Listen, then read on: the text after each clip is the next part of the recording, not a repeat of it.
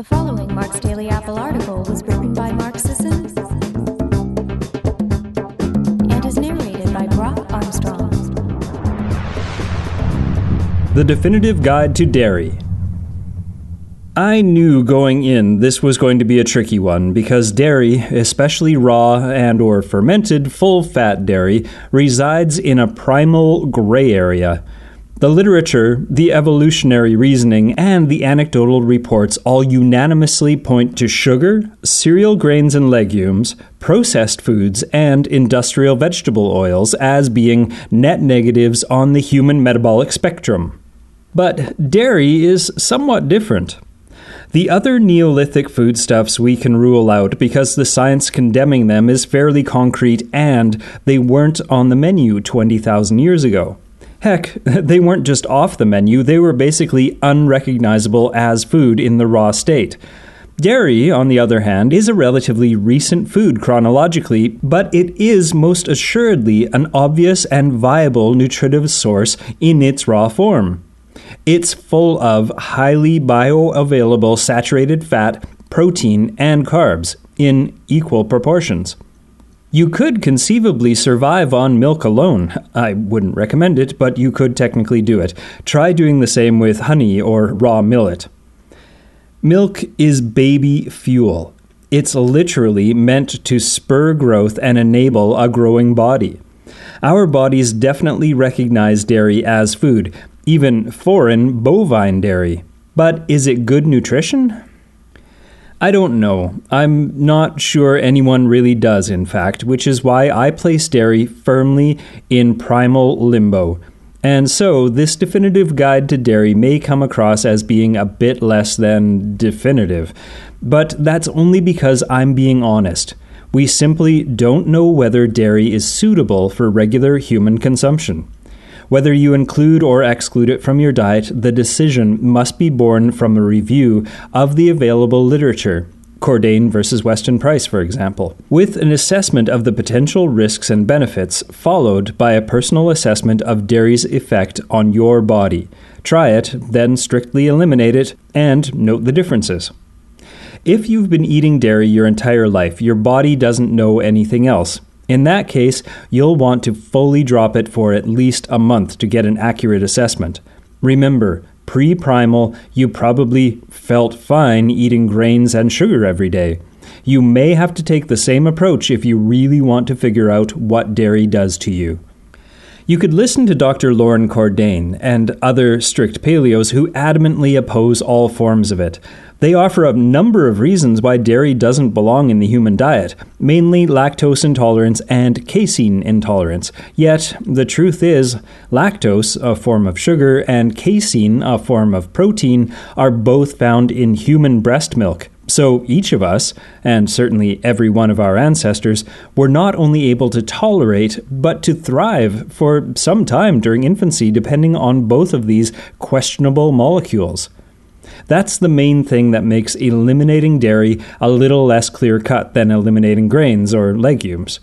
But let's look a little closer at the intolerance issue. Lactose intolerance. The widespread presence of lactose intolerance, who still make up a majority of the world's inhabitants, is somewhat compelling evidence that maybe dairy isn't the ideal food many assume it to be.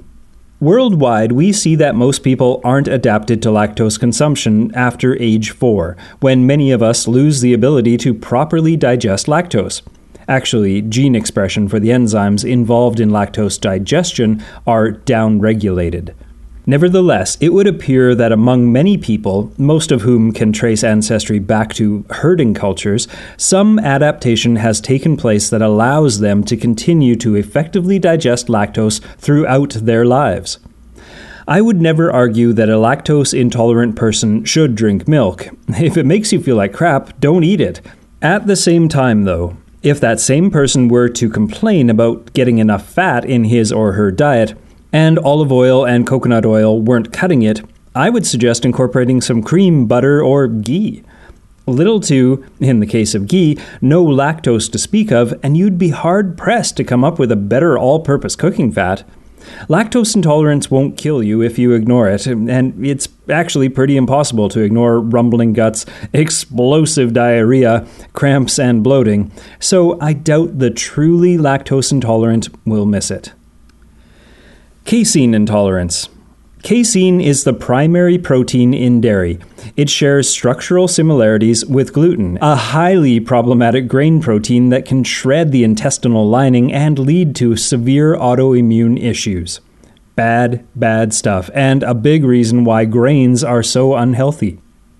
Now, paleo opponents of dairy say casein wreaks similar havoc on our guts, and it's true that gluten intolerance goes hand in hand with casein intolerance.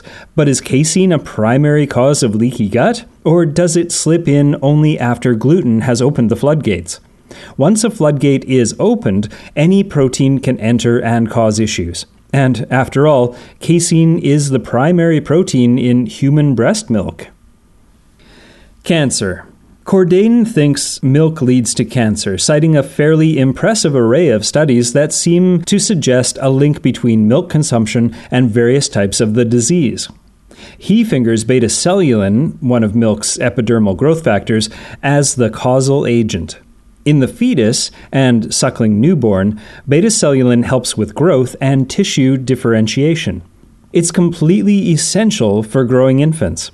In adults, Cordain says it passes cleanly into the gut, completely intact and free to enter circulation, where it can bind to receptors and enhance cancer cell growth.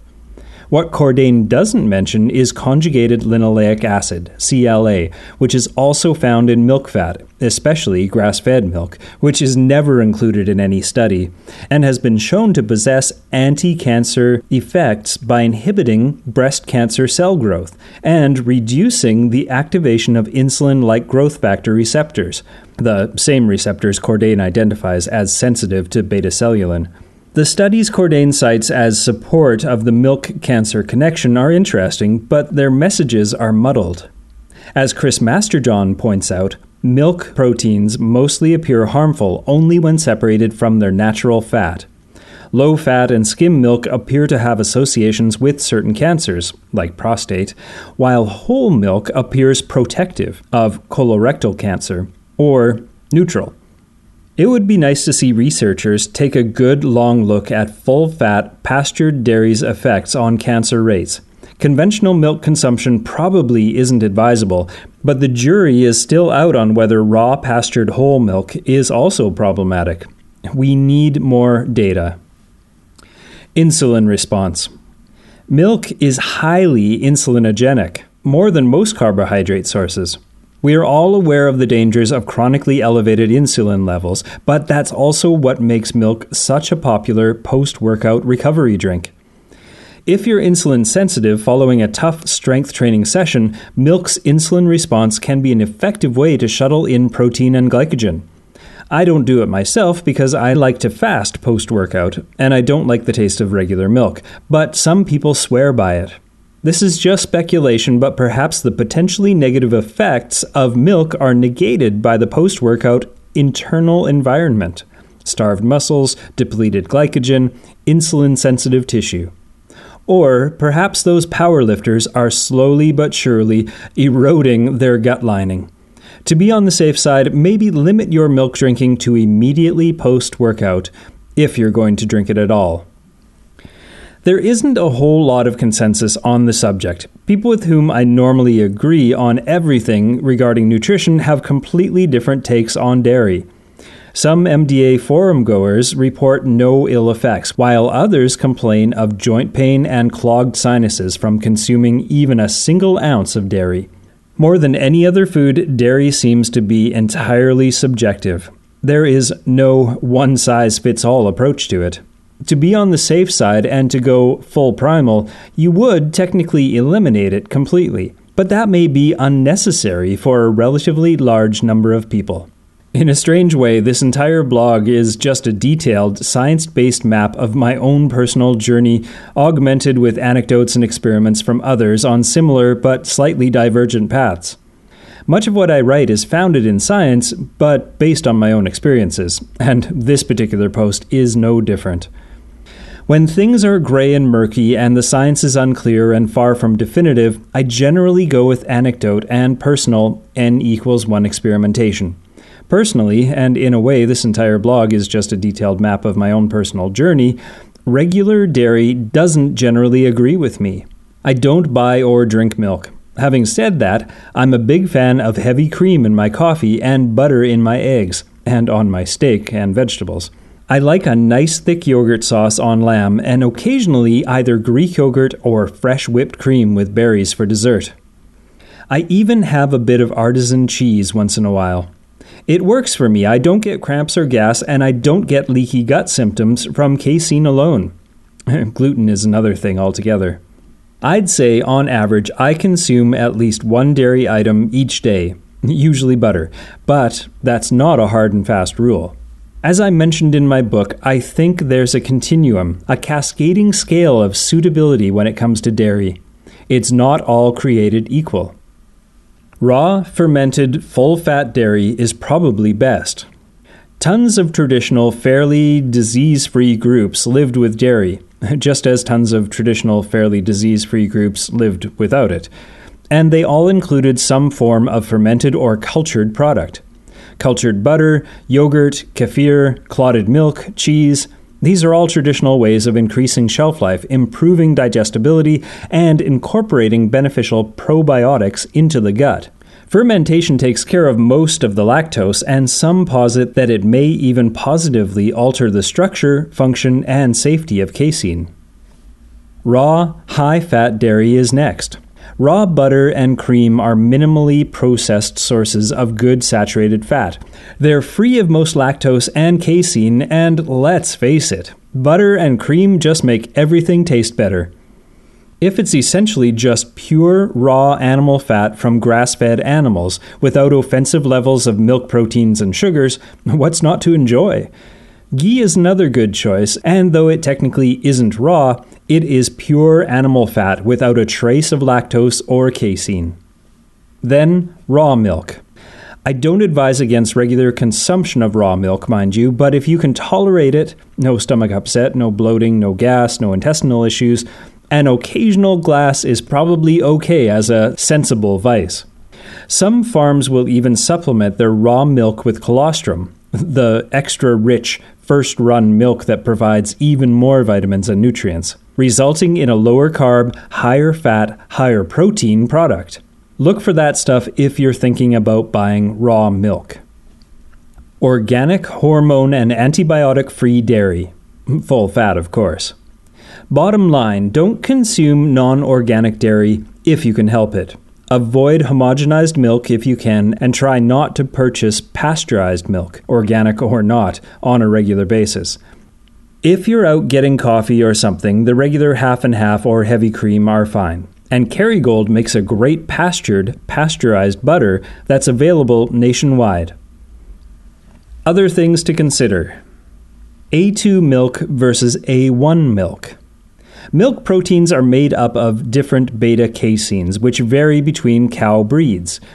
There are two main categories of beta casein, A1 and A2, each with different effects.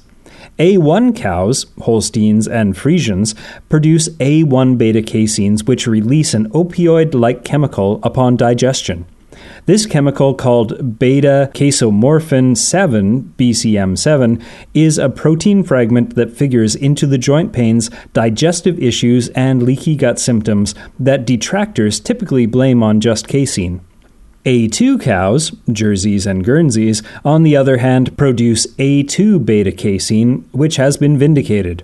Raw, pastured milk tends to come from Jersey and Guernsey cows. Holsteins and Friesians produce far more milk and so are used by conventional factory dairy farmers.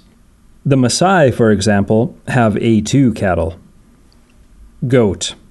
Goat dairy is another option with more fat, that's never homogenized, even when pasteurized, less casein, less lactose, and fewer digestive issues. Structurally and nutritionally, goat milk is one of the closer corollaries to human breast milk, making it arguably more suitable for human consumption than cow's milk. In the end, is there a definitive stamp of primal approval or primal disapproval? I just can't go either way.